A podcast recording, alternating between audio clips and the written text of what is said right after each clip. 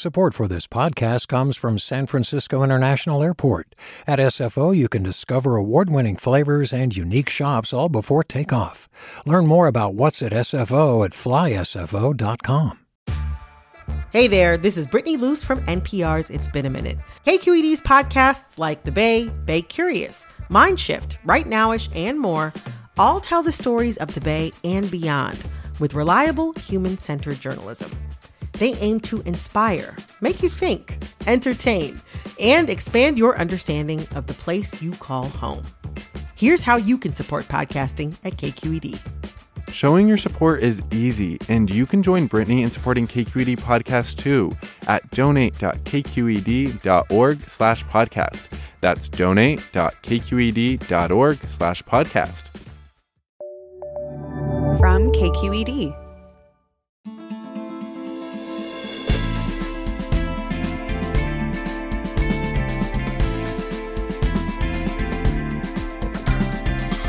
From KQED in San Francisco, I'm politics editor Scott Shafer in for Alexis Madrigal. We've all seen the videos of organized mobs or individuals brazenly going into an Apple store, a high end clothing or jewelry store, smashing glass cases or ripping iPhones off their cords, and racing outside to a waiting car. There's a lot of debate about whether shoplifting or so called smash and grabs are really on the rise or just more widely seen, and if they are more common, why? One thing's for sure there's a growing chorus of calls for legislation in Sacramento to address it, and this time it's coming from Democrats, including Governor Newsom. We'll explore the perceived rise in retail theft and calls to address it on Forum right after this news.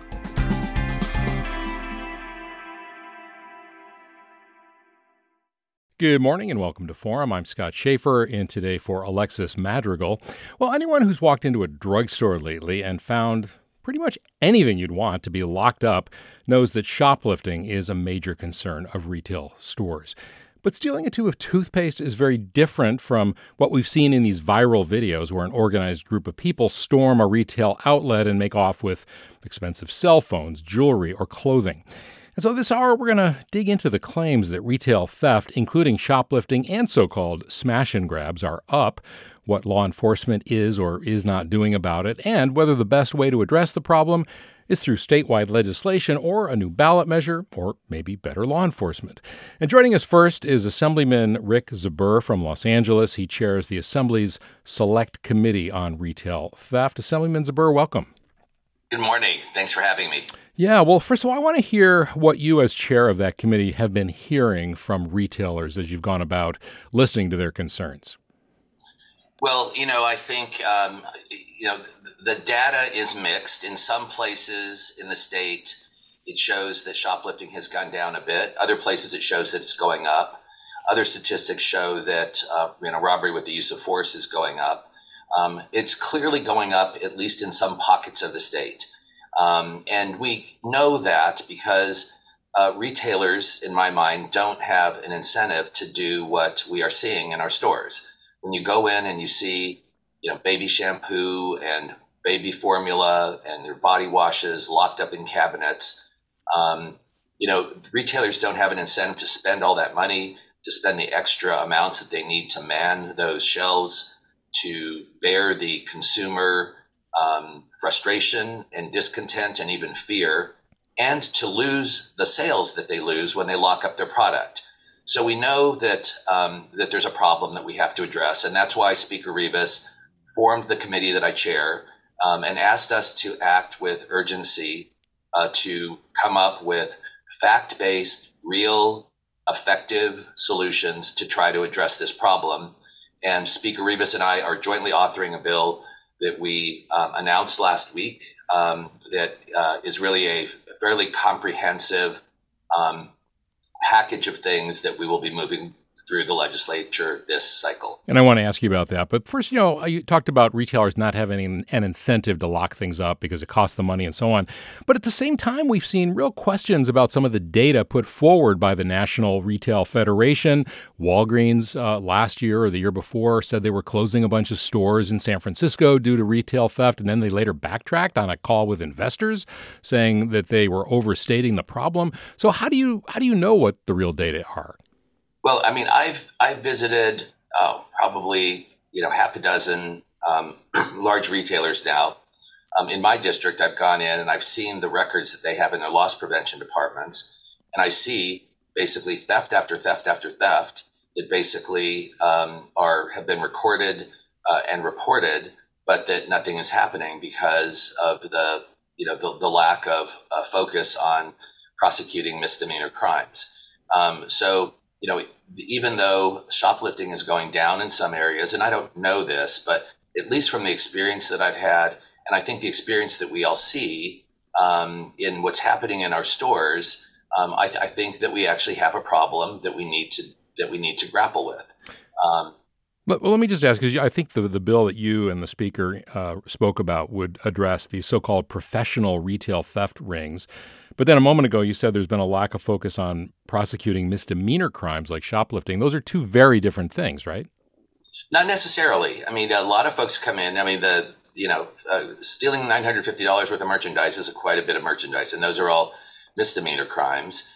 Um, and frankly, you know, we, we, but we also know that, you know, uh, extending prison terms isn't something that results in deterrence. I mean, the studies have shown, and it's pretty clear, that the best thing to deter crime is a certainty of actually getting caught and the certainty of there being a consequence. So I think the package that we have um, is really focused on uh, making sure that we've got the tools for uh, to, to address these um, these rings of professional thieves, as well as uh, we have components in that basically are addressing those that are not in those in those rings. Um, and I, and I think many of the solutions are similar. What would uh, you know when you say addressing these professional rings? What what would be the solution? How would you increase the deterrence? Well, first of all, we uh, our bill um, incorporates uh, uh, our version of a proposal that Governor Newsom had in his package, which would create a new felony crime for unlawfully possessing stolen property with the intent to sell. Um, it specifies that the evidence of intent can include repeated conduct or possession of quantities of goods that are inconsistent with personal use. So this is actually getting at, you know, folks that are doing this repeatedly and are in the business of stealing, as opposed to, you know, people that are actually, um, uh, you know, down on their luck and actually um, you know, are crimes more of survival. It doesn't require proof that the defendant acted in concert with another person because we know that a lot of these folks are doing things alone and it's really hard to show who they're fencing it with. And it applies to both retail thieves and the secondary sellers. So that's the key cornerstone. It includes also um, uh, other uh, an issue called aggregation, where we actually allow we make it easier for uh, law enforcement folks to um, prosecute multiple crimes together um, to get over the the, uh, the you know the, the, the felony limit, um, and so we're making modifications to that. Um, we uh, also uh, allow courts to impose longer terms of supervision for petty theft and shoplifting crimes to make sure that diversion programs uh, can be accommodated and are more successful. Um, and it also makes it easier for law enforcement to arrest and detain shoplifting suspects and strings laws to, to combat online fencing. And so we, that's a big component. Yeah. Well, Okay, good. Well, that helps set the table for our conversation. Assemblyman Rick Zbur from Los Angeles. He chairs the Assembly Select Committee on Retail Theft. Thanks so much for joining us. You're welcome, Scott. Thank you for having me. You bet. All right, let's broaden out the conversation a little bit. Uh, here with me in the studio is Marisa Lagos, politics correspondent, co host of Political Breakdown. Marisa, good to have you. Thanks for having me, Scott. Also, here is Charis Kubrin, uh, professor at the University of uh, UC Irvine Department of Criminology, Law, and Society. Professor, good to have you here as well. Happy to be here. Thank you. Marisa, I'm going to begin with you. You've been digging into this issue uh, of retail theft and what works, what doesn't work, what the numbers are. Um, I'm just wondering, what's your reaction what you just heard from Assemblyman Zbur? I mean, a lot of what uh, he and the speaker and the governor, um, for that matter, are proposing does track with what I heard and found in my research. That, you know, we do have clearly a problem that has developed. I mean, you cannot deny what we've seen with our own eyes, right? I think, you know, we can talk more about the data and if some retailers have maybe overstated things in certain situations, but I do think that there's clearly um, been a shift, and, and I'm talking really about smash and grabs in like recent years, um, really around the pandemic, where we saw this sort of uh, like I don't I don't even know like like a culture shift happened and people you know were sort of organizing these flash mobs often on um, uh, you know on social media. Um, and it and it clearly has been an issue and it's not just in california. We've seen this across the nation. Um, but in general you know i dug very deep into the legacy of prop 47 we're coming up on its 10 year anniversary. This was the 2014 ballot measure to lower uh, the penalties for simple shoplifting and a lot of drug possession crimes from felonies to misdemeanors. Um, and i did find that you know, for example, what they're talking about this idea that somebody can repeatedly go in and steal something and just never face a felony, that's a real concern. And that's something law enforcement, um, I think, you know, even folks who back backed Prop 47 say that law enforcement should have that ability. And so far, under case law and existing law, they just haven't been able to. Can that be tweaked with legislation, or do we need to go back to the voters for that? I mean, it seems you know, never say never, anything can result in a lawsuit. But it seems based on what basically what the legislature already did because a couple years ago they actually passed a law that said hey you can aggregate charges. The problem was and we might hear more about this later from our district attorney on the show um, it essentially said you had to prove that somebody came in with the same intent uh, in these multiple situations and it was just really hard to prove. It's hard to get in someone's mind. And so what i heard was that that was you know kind of impossible. So i do think that that's probably possible to tweak through the legislature. I mean the other big thing though i do want to highlight and we can get into other details and other findings, but is what Assemblyman Zbur said about what deters people. And I think this is really important. We can have a conversation about sentencing reform and punishment, and that is obviously always part of the criminal justice conversation. But look at somewhere like San Francisco, where we saw some of the worst smash and grabs in 2022 at the end of that year. This year, 2023, they flooded the zone. They had police in Union Square, they had police in Macy's, in other department stores, they worked with retailers. We saw those numbers plummet, whether it's simple shoplifting or bigger organized retail crime. And so I really think we can't ignore how much policing matters here. the um, fear of getting caught. Yeah, policing presence, knowing, yeah, if you think you can walk in and steal something and walk out, uh, it probably does sort of result in a wide range of types of crimes, whether they be low level or high level. Um, but if you know that there are police there um, and, and they're going to arrest you, you're a lot less likely to try. Um, Professor Kubrin, do you agree with that notion that, uh, you know, the reason we're seeing this uptick, especially in these smash and grab, flash mob kind of uh, operations is that there is a lack of fear of getting caught, or is it something else? Well, I that's always part of it, but I, you know, it's always usually much more complex than one single force at hand. I, I, I think that is part of it, but there's other factors at play. One is the diffusion of the images around smash and grabs that go viral on social media that are played over and over in the news that create kind of a life of their own. And this diffusion can be very powerful. It can encourage other folks to do it. And this is why we see smash and grabs not just happening in California, but around the country. So many factors and forces are at play. And so you're saying that the social media, the viral video thing maybe exaggerates the problem or gives people a heightened sense of the problem? Oh, absolutely. And it not only does that, but it encourages people who maybe had never thought of that idea to think about that idea. And this is why you have examples of smash and grabs in small towns throughout the United States.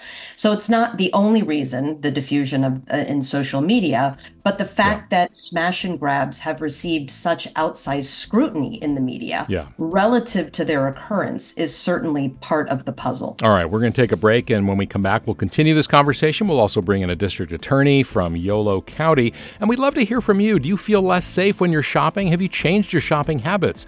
Or if you work in retail, what's been your experience with theft or efforts to prevent it? Give us a call at 866 733 6786. Again, it's 866 733 6786, or you can reach us on all the social media channels. We're at KQED Forum.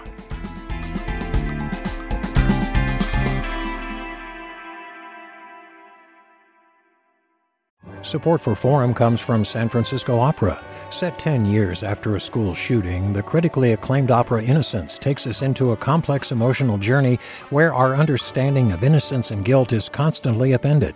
Kaija Saariaho's ethereal score collapses the past into the present as a community of survivors grapple with how to move forward. Don't miss the highly anticipated American premiere of Innocence, June 1st through 21st. Learn more at sfopera.com.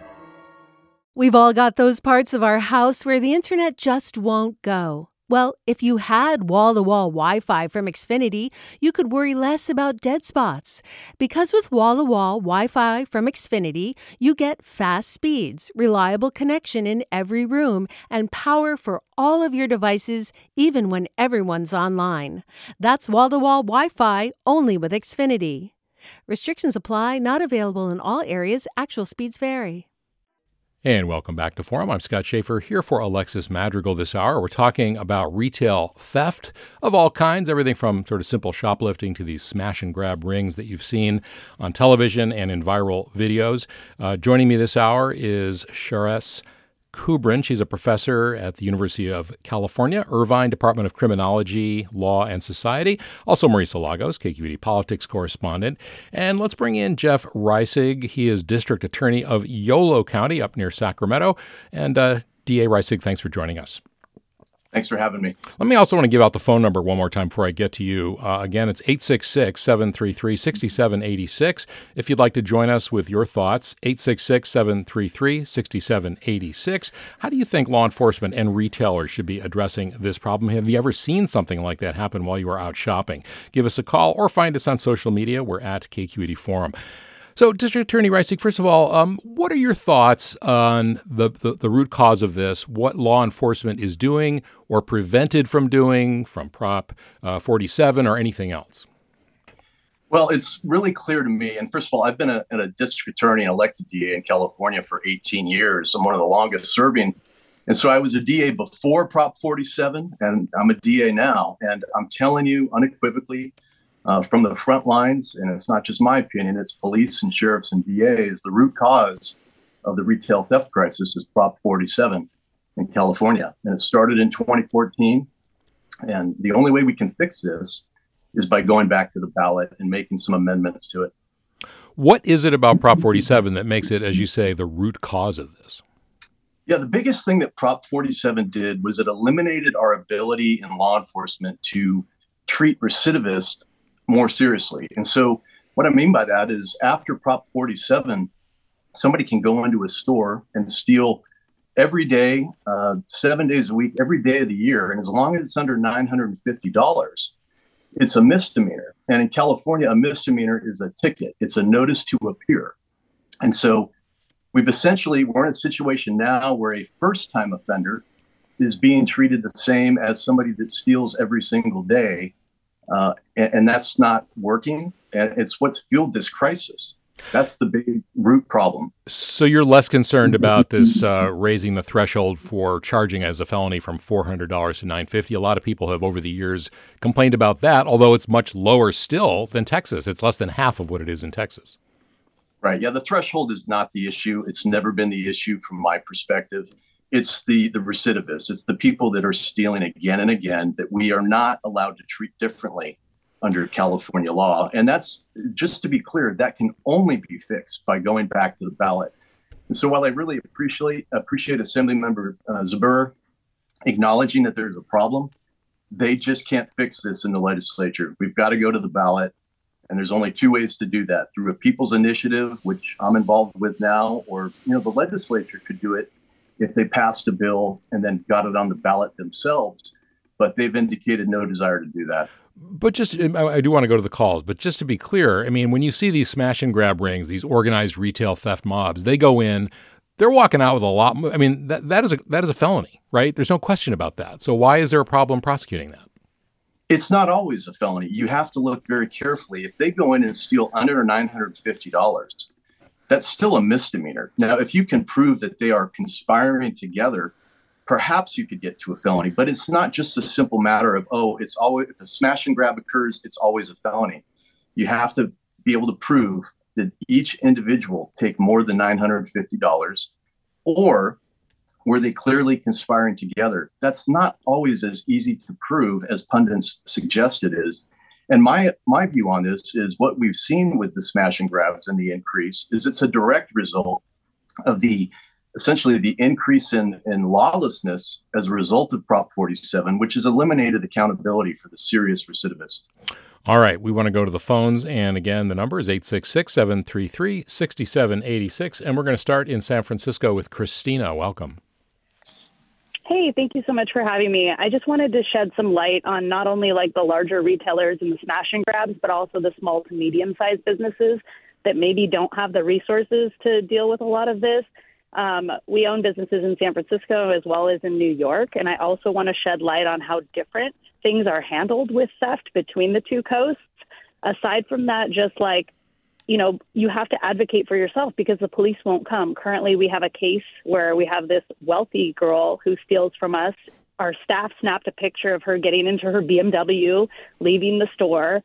We have all of this video footage and everything, and she still hasn't been arrested. She's taken over a few weeks over $2,000 from our stores.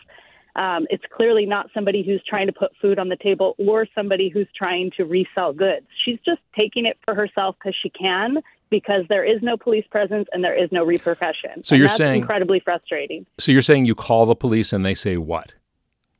So we have case numbers, and she came back to our stores a few weeks ago. We got her in the fitting room, called the cops. They didn't show up. She went to our other store a few blocks away. We called the cops. They didn't come. We weren't able to catch her.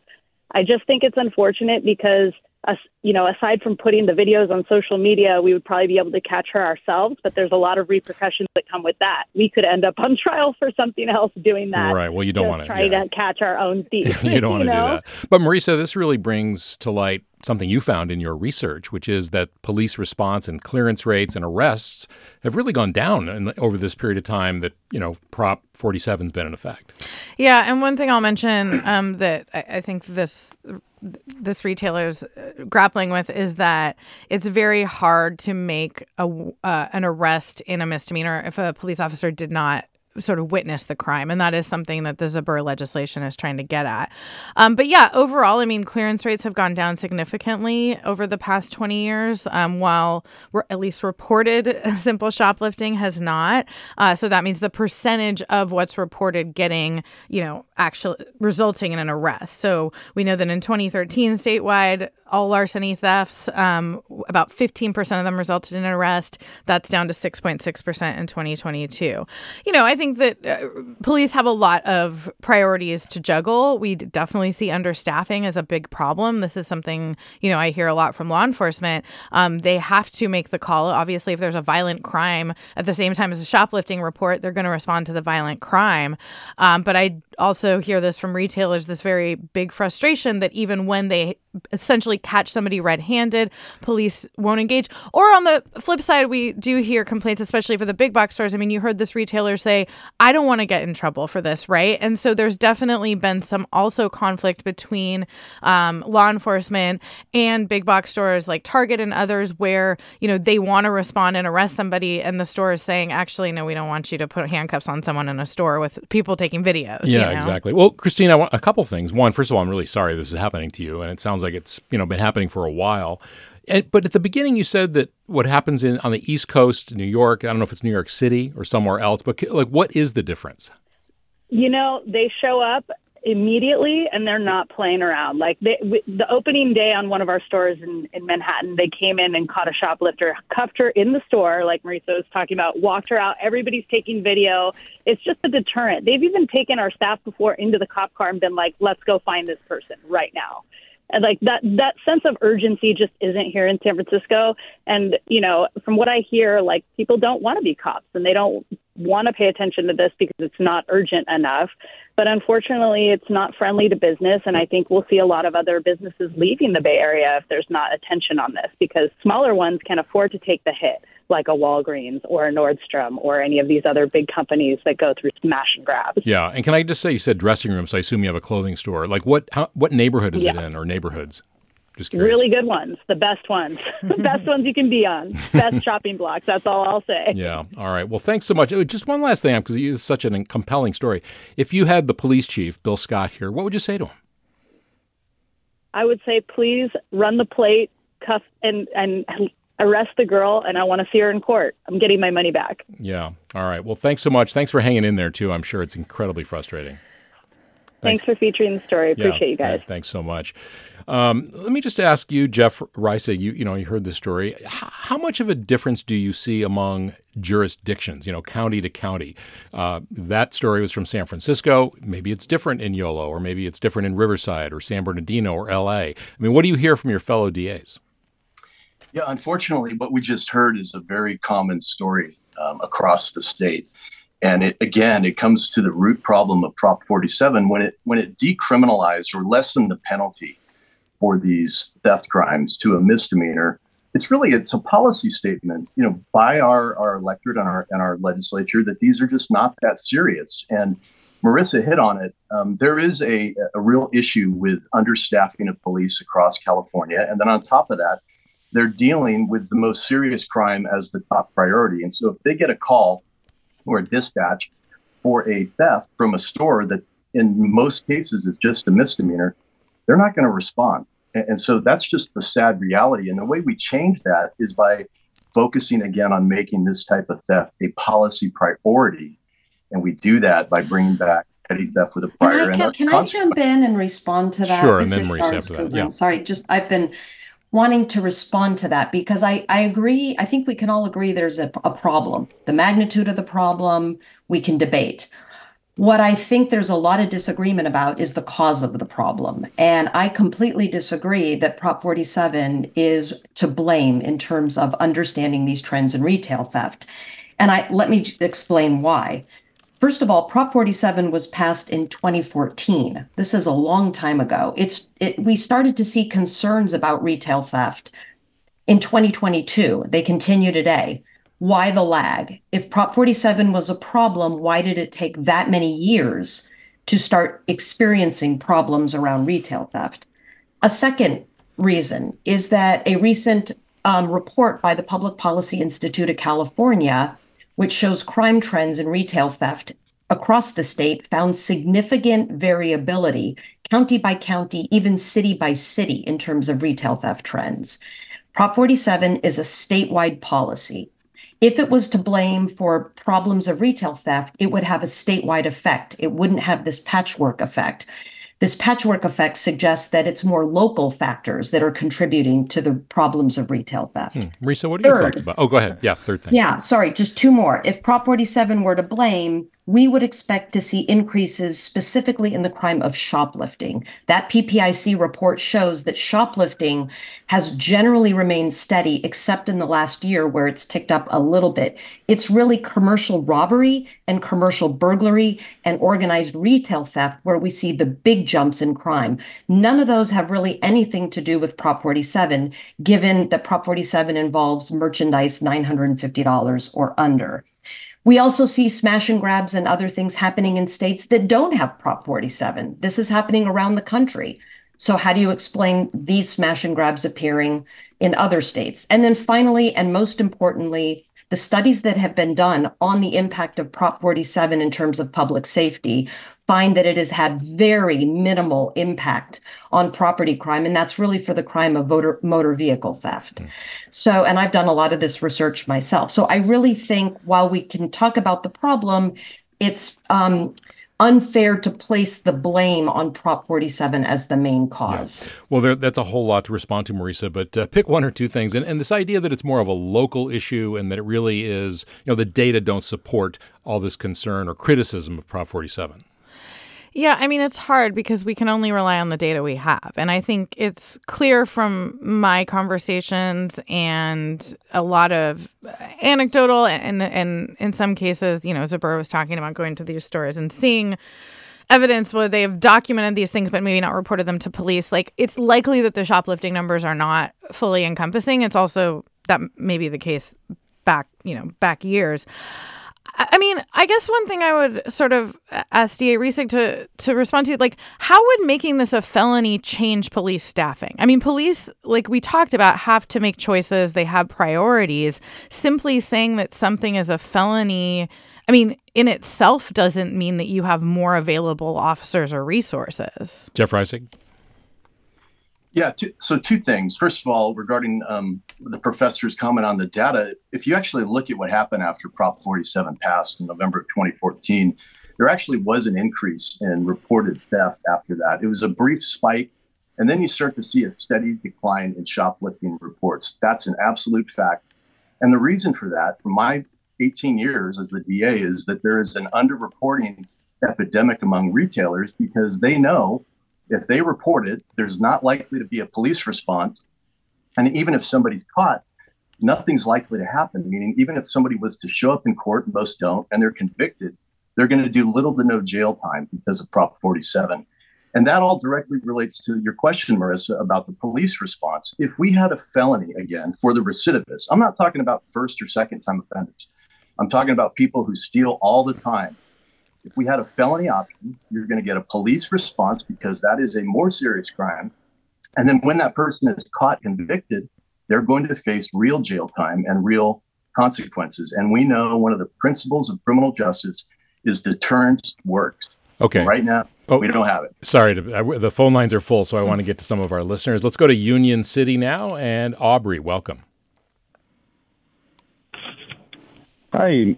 Um, yeah, I, I've worked in uh, mall security for a very long time, and one of the things I wanted to, um, and I'm glad you guys are talking about this. I, I just wanted to shed some light on the challenging element of ORC or organized retail crime, is the recruitment of juveniles, mm-hmm. and, and and that could be from your larger takeover style going into a store with a group of eight or nine, or it could be as simple as you know um, bringing in your younger family member and stealing. So I just want to kind of shed light on the recruitment of juveniles and and, and, and how different prosecution wise um, that is faced. Yeah, Aubrey, let me just ask you as a security guard, like what are you told by your employer in terms of how to confront these things?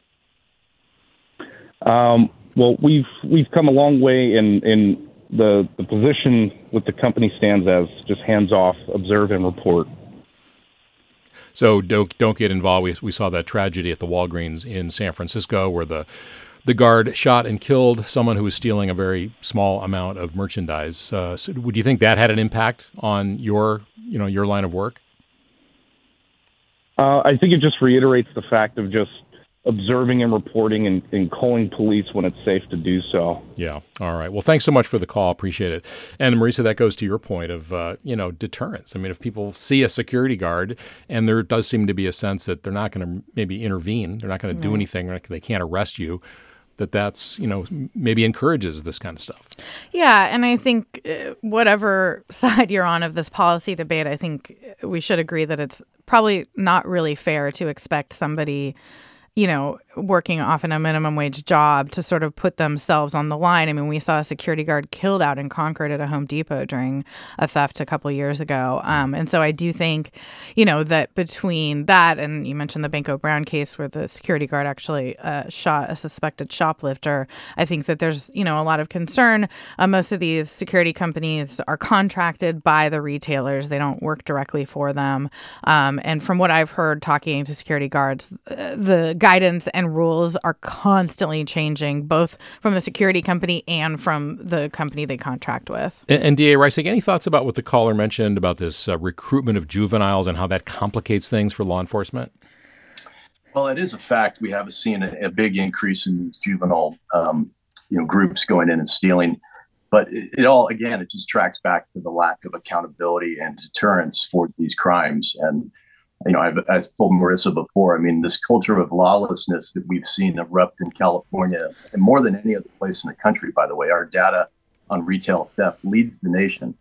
It, it's rooted back in the lack of accountability all right, we are going to continue this conversation. We've uh, got one open line. If you want to try to join us, give us a call. The number is 866 733 6786, or you can reach out on social media as well. We're at KQED Forum. We're going to continue this conversation about retail theft, how bad the problem is, why it is what it is, and what to do about it. I'm Scott Shafer here this hour for Alexis Madrigal. We'll be right back.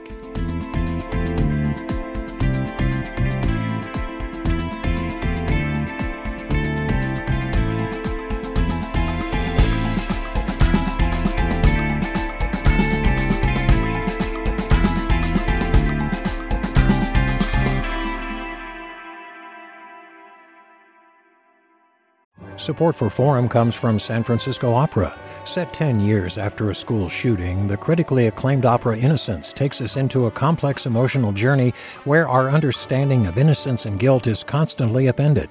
Kaija Saariaho's ethereal score collapses the past into the present as a community of survivors grapple with how to move forward. Don't miss the highly anticipated American premiere of Innocence, June 1st through 21st. Learn more at sfopera.com. We've all got those parts of our house where the internet just won't go. Well, if you had wall to wall Wi Fi from Xfinity, you could worry less about dead spots. Because with wall to wall Wi Fi from Xfinity, you get fast speeds, reliable connection in every room, and power for all of your devices, even when everyone's online. That's wall to wall Wi Fi only with Xfinity. Restrictions apply, not available in all areas, actual speeds vary. And we continue our conversation about retail theft. My guest this hour is uh, Arsharis Kubrin, uh, professor in the criminology Criminology Law and Society Department at UC Irvine, Jeff Reisig, uh, DA in Yolo County, and Marisa Lagos here at KQED, political correspondent. And let's go to the phones, and we're going to go to the East Bay, Oakland. Zavi, welcome. Hi, this is Zavy. Zavy, sorry. Um, no worries, it's not spelled how it sounds. Um, but I just wanted to share that I was in Starbucks on Broadway next to Sprouts, just working, drinking my coffee. There was a few other people in there, and these four young girls came in and started stealing all of the merchandise. I was in shock because that hasn't happened to me before. And I went up to the workers after, and they're like, "Yeah, they're like 15. They come in all the time. We report it, but nothing's ever done." And so my perspective, the first thing I thought were was where are the parents? These are really young girls, and where is the deterrent in school or in programs in the community before we just think about prosecuting them? And is there any data on how young or how old um, these people are that are stealing? Yeah. Wow, that must have been intense to witness that. Um, Marisa, any thoughts about that? I mean, uh, you know, obviously, again, we get into this comp- how complicated these issues are. The issues of where are the parents, what are the ages of the kids, where's the law enforcement. I mean, there's so many layers to this.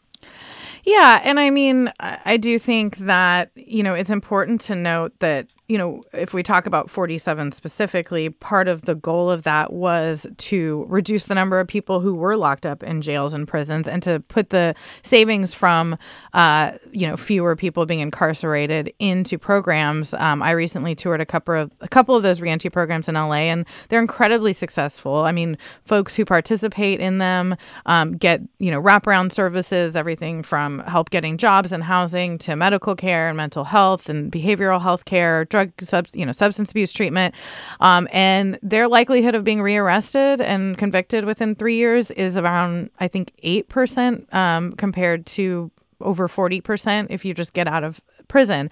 So a lot of these programs work. I think, you know, what the caller's kind of getting at is like so much of what we're talking about here, as Charis said, has sort of multiple causes and entry points. You know, there's poverty, there's drug addiction, there's, um, you know, obviously crimes of opportunity. And, and I think we have to, you know, we talked about like the way that viral videos and social media has sort of given uh, a place for a lot of this content to live and to sort of spread.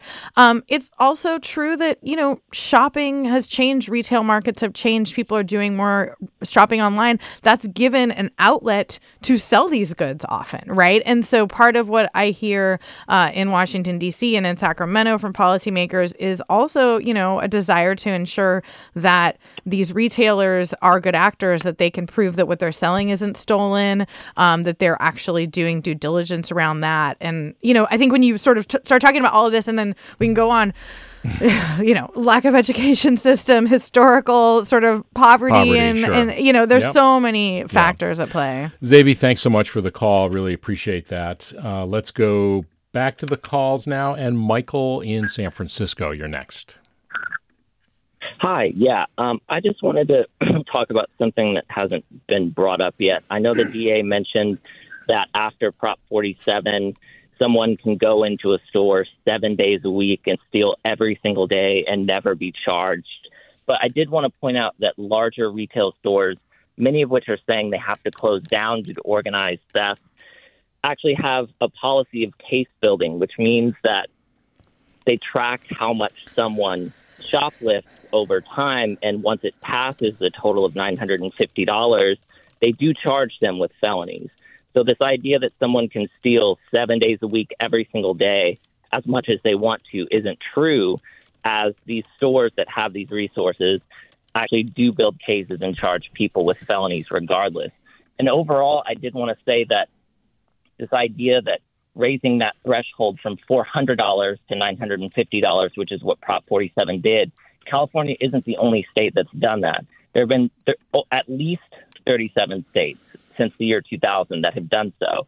And the data shows that raising this threshold has no impact on Yeah. property crime or larceny. Well, and I, I think Jeff Reisig, you, you said that that's not really the issue. It's more of these other things about uh, you know the ability to prosecute people. But what about uh, you know the caller's point that you know they're, they're, that some stores do in fact keep track of these things, and you know I've heard other you know anecdotally that you know if you do keep track, you can.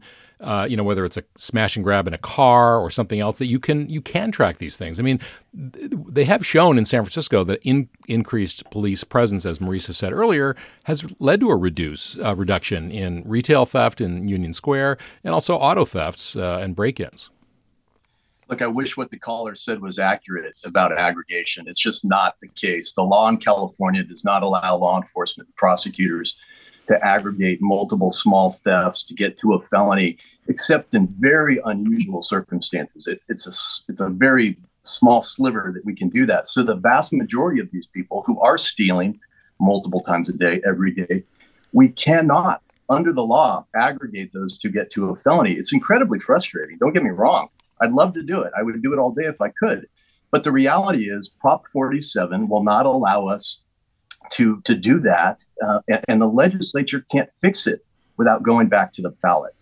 That is the bottom line. That what Assemblymember Zbur was talking about uh, with changing the aggregation laws, we have looked at this as DAs, and, and in fact, the Assembly Legislative Counsel put out an opinion last year that said that the legislature cannot change the aggregation laws without going back to the ballot. Hmm. All right. Well, thanks for the call, Michael. A lot of uh, comments from listeners. Will writes, I don't think sentencing deters crime. Let's be honest with ourselves. C- crime is caused by inequality.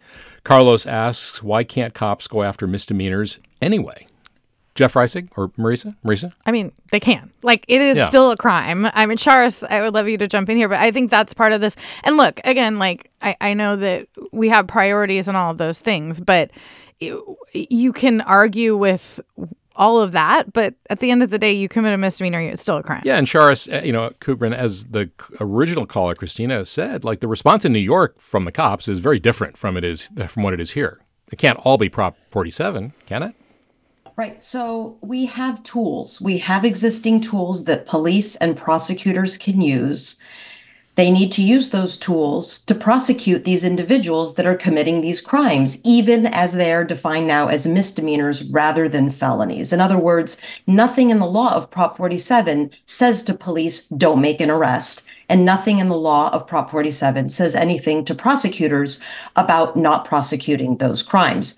So I, I I think we need to look elsewhere for what needs to be done to fix these things. And I say that because if we roll back some of the reforms like Prop 47, that means we will go back to a time when California was one of the highest incarceration rate states in the nation. So bad that the Supreme Court stepped in and said if you do not really reduce your state prison population by 33,000 individuals, you know, you're going to be in big trouble. And that's what started all of this. So I think we have to look back to history to understand why reforms like AB 109, Prop 47, Prop 57 even needed to happen in the first place. Right. Although tightening up Prop 47 would not, for example, revert simple possession of drugs from you know misdemeanors back to felonies. I mean, and a lot of the overcrowding was due to those kinds of drug prosecutions and, and convictions, wasn't it? Right. So I agree. There are things that we can do that would um, reinforce the existing abilities of police officers and prosecutors. I think Assemblymember Burr's plan is great. I support Governor Newsom's plan. But my point here larger is that we cannot fix this problem solely by stiffening penalties and increasing incarceration. We have to look beyond the criminal justice system as a solution. And as Marisa said, there are a lot of reasons why people commit crime. A policy like Prop 47 may be one small part of it, but there's everything from economics, inequality. We had a pandemic. There's challenging police community relations. Any criminologist will tell you crime is multidimensional. So you have to tackle it from many different ways. D.A. Reisig, I know that you know the police and the district attorney's office often work hand in glove, uh, and I'm wondering. I haven't heard you criticize the police at all. I know they're understaffed in many jurisdictions, but is there something you know that police could do that they're not doing, even within the confines of Prop 47? I just don't see that in, in my again 18 years. I think the police are they are as frustrated as I am and, and every law enforcement officer that this problem is so out of control. But one thing to clarify on a misdemeanor, a prop because of Prop 47, any theft under 950, even if it's every day of the week, is a misdemeanor. A police officer cannot make an arrest for somebody who's committed a misdemeanor unless that crime is done in their presence, which almost never happens with these crimes, or somebody who witnesses it makes a citizen's arrest. And that means that person has to call, police officer shows up, and the person says, I would like you to go find this person and make a citizen's arrest. This is the problem. If it was a felony for the recidivist, the police officers would have the authority under the law to arrest somebody, even if the crime was not committed in their presence. They could do it immediately. So, this is one of the fundamental issues we're facing with Prop 47. And, and to the professor's point, I want to be clear. I'm, you know, my county, Yolo, we're in the Central Valley, but we're very blue. We're very progressive. I do not want to go back to mass incarceration. But what we need to do is have accountability on the front end, and then on the back end, work on other reforms like mental health courts, hmm. courts. But you have to have people held accountable at the outset, and we're not. Yeah. Marisa, you know, it's interesting. You know, in years past, we've heard cries from Republicans in Sacramento that these laws need to be changed. We need to go back to the ballot. And a lot of bills have gotten killed in committee by Democrats. Now, this year, as we heard from Assemblyman Zbur and the Speaker, Robert Rivas, and the governor, I mean, they're all in on this. We're hearing a mayor's race in San Francisco centering around mm. retail theft and homelessness and drugs. What is your take on why this why this shift? Well, I mean, it has become more visible. And I think, you know, you open this whole hour talking about things being locked up. We've seen, um, you know, that the videos, I think that there's a sense that something needs to change. I think, you know, what you're seeing um, from Democrats like Newsom is a desire to sort of balance that with protecting some of the reforms that that were uh, ushered in over the past decade. And, um, you know, I think a political sense that if they don't step up and do something that it could, you know, whatever does go to the ballot or does end up getting through could be sort of something that they don't agree with. Yeah, and I think we've also they're feeling the pressure of this uh, you know, amplification of videos and allegations, Absolutely. you know, on social media, Fox News, 24 7, the hellscape in San Francisco. And, uh, you know, those of us who live here said, well, it's not that bad, uh, but there is a problem. Uh, and clearly Democrats hear that, and I think they're concerned about it in this election. This is a fundraising period for KQED Public Radio. For more information about how to support KQED, go to kqed.org. I'm Scott Shafer, in for Alexis Madrigal. And let's go back to the phones now. And next stop is Walnut Creek, and it's Clay. Hi. Hey, uh, good morning. Um, I attended a uh, chief of police summit in San Francisco. We had all the captains of the precincts, plus the chief of police and Jenkins. And one of the things they indicated was a big shift, and it's been talked a little bit before on this call or on the show, is that in the previous times, you would, you know, store personnel or loss prevention officers or security guards would see a shoplift and you know do a citizen's arrest and and had you know detained the person temporarily until the police came. And according to Jenkins, that's all gone. That doesn't exist anymore. And you know, based on the previous show comments, you know, prevention works. If they know they're going to get arrested, they're not going to commit the crime. And so what is one led to this lack of detention? And second, if you don't solve it when the crime occurs, you know, and they know, you know, the chances you're going to get arrested after the fact, even if you change this back to a felony, is going to be an issue because you you you know you've stopped at the point of the crime of potential arrest. Um, Professor Kubrin, I'm wondering you've been critical of those who say Prop 47 is is is the problem here. You've been critical of the police. So what what solutions do you think would work or should work or should be tried? Or do you think this really is being blown out of proportion? For clarification, not critical of the police at all. In fact, I'm sympathetic that their job is extremely challenging. Part of the issue is it's very difficult for the police to prevent crime because they typically respond to crimes after they've occurred. And so I think, you know, we have to look beyond the police to solve all of our problems around crime. It's an unfair burden. With Prop 47, though, I do feel that it's not an opinion that I have. It's not politics. It's what the data show. It's what the data say. And that's why I feel very strongly about pointing that out. I believe our policies around crime and criminal justice should be evidence based. So, you know, that said, what do we do? What are some solutions? Well, I think there's a number of solutions identified in Governor Newsom's proposal, including new legislation that expands some criminal penalties and bolstering police and prosecutor tools. So I'm in support of that. What I'm not in support of is overhauling these reforms and going back to what we had prior to Prop 47. I also think the um, the funding that's out there to support um, organized retail theft um, uh, um, groups, um, task forces, if you will, I think is a great way to solve what's happening locally. What's happening in one county may not be happening in another. For one county, it may be shoplifting. For the other, it's organized retail theft. So, getting a um, group together to identify the specific local problem and then finding solutions locally, I think, is a great way to aid those legislative um, recommendations. I just want to add, uh, Marisa, here that you know the state because we should separate out you know some uh, there's overlap but simple shoplifting from these bigger organized retail crimes and the state has invested almost a quarter of a billion dollars into local police agency grants over the past few years to help fund these task force. And almost every day I'm seeing releases um, from jurisdictions large and small, up to the Attorney General's office, the Department of Justice in California, announcing big, you know, arrest investigations. Uh, just yesterday, SF Police put out a thing that they had arrested a woman on a flight to Hawaii with the help of the federal marshals, who was, you know, suspected of these organized retail thefts of, you know, thousands and thousands of dollars. So ruined her vacation. Yeah, and I mean, even in LA, where DA George Gascon is often attacked as you know, not tough on crime. Um, last I spoke, he said they have over a hundred of these prosecutions going. So there is a lot of movement around that, and I think that most of those cases, if not all, are it, it, most of the charges are felonies in those. I wonder too, you know, we heard the professor say, well, the data don't show it, but we've also heard and you've found in your reporting that a lot of it doesn't get reported. So it doesn't show up in the data. How significant important is that in this conversation? I mean, this is always a challenge with any data, but I think especially uh, criminal data. Like we know that people like report, say, car thefts, like the DA and I have spoken about this because you need to for insurance purposes.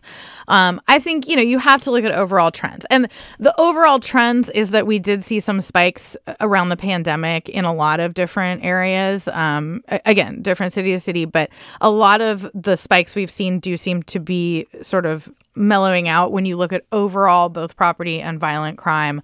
Um, and, you know, I think we we can only work with what we have. So I think part of this conversation that I think is important is is encouraging people to report this stuff and to see if we can get better data points. Absolutely. Well, we had a lot of calls and comments. I'll read a couple more quickly. Richard writes Obviously, the law needs to be changed. We can send all the thieves and car burglars to prison without mass incarceration. If the criminals get short sentences instead of long ones, there would not be overall mass incarceration. And then another comment is what's the point of having police if they're powerless to stop petty theft? And the comments go on and on. So thank you all for uh, listening, for your comments and participation. Thanks to our guests, Jeff Reisig, DA up in Yolo County. Also, uh, Charis Kubrin down at UC Irvine. And uh, Marisa Lagos here in the studio with me from KQED. And Rick uh, Zbur, the assemblyman from Los Angeles, earlier in the hour. Thanks so much to all of you. I'm Scott Shafer. Stick around for another hour of Forum with Mina Kim. Thanks for listening.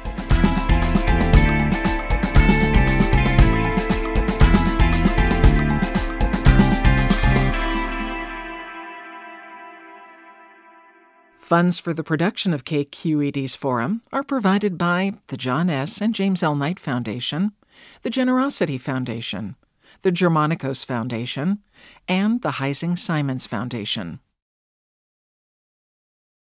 Support for Forum comes from San Francisco Opera. Set 10 years after a school shooting, the critically acclaimed opera Innocence takes us into a complex emotional journey where our understanding of innocence and guilt is constantly upended. Kaija Saariaho's ethereal score collapses the past into the present as a community of survivors grapple with how to move forward. Don't miss the highly anticipated American premiere of Innocence, June 1st through 21st. Learn more at sfopera.com. We've all got those parts of our house where the internet just won't go. Well, if you had wall to wall Wi Fi from Xfinity, you could worry less about dead spots.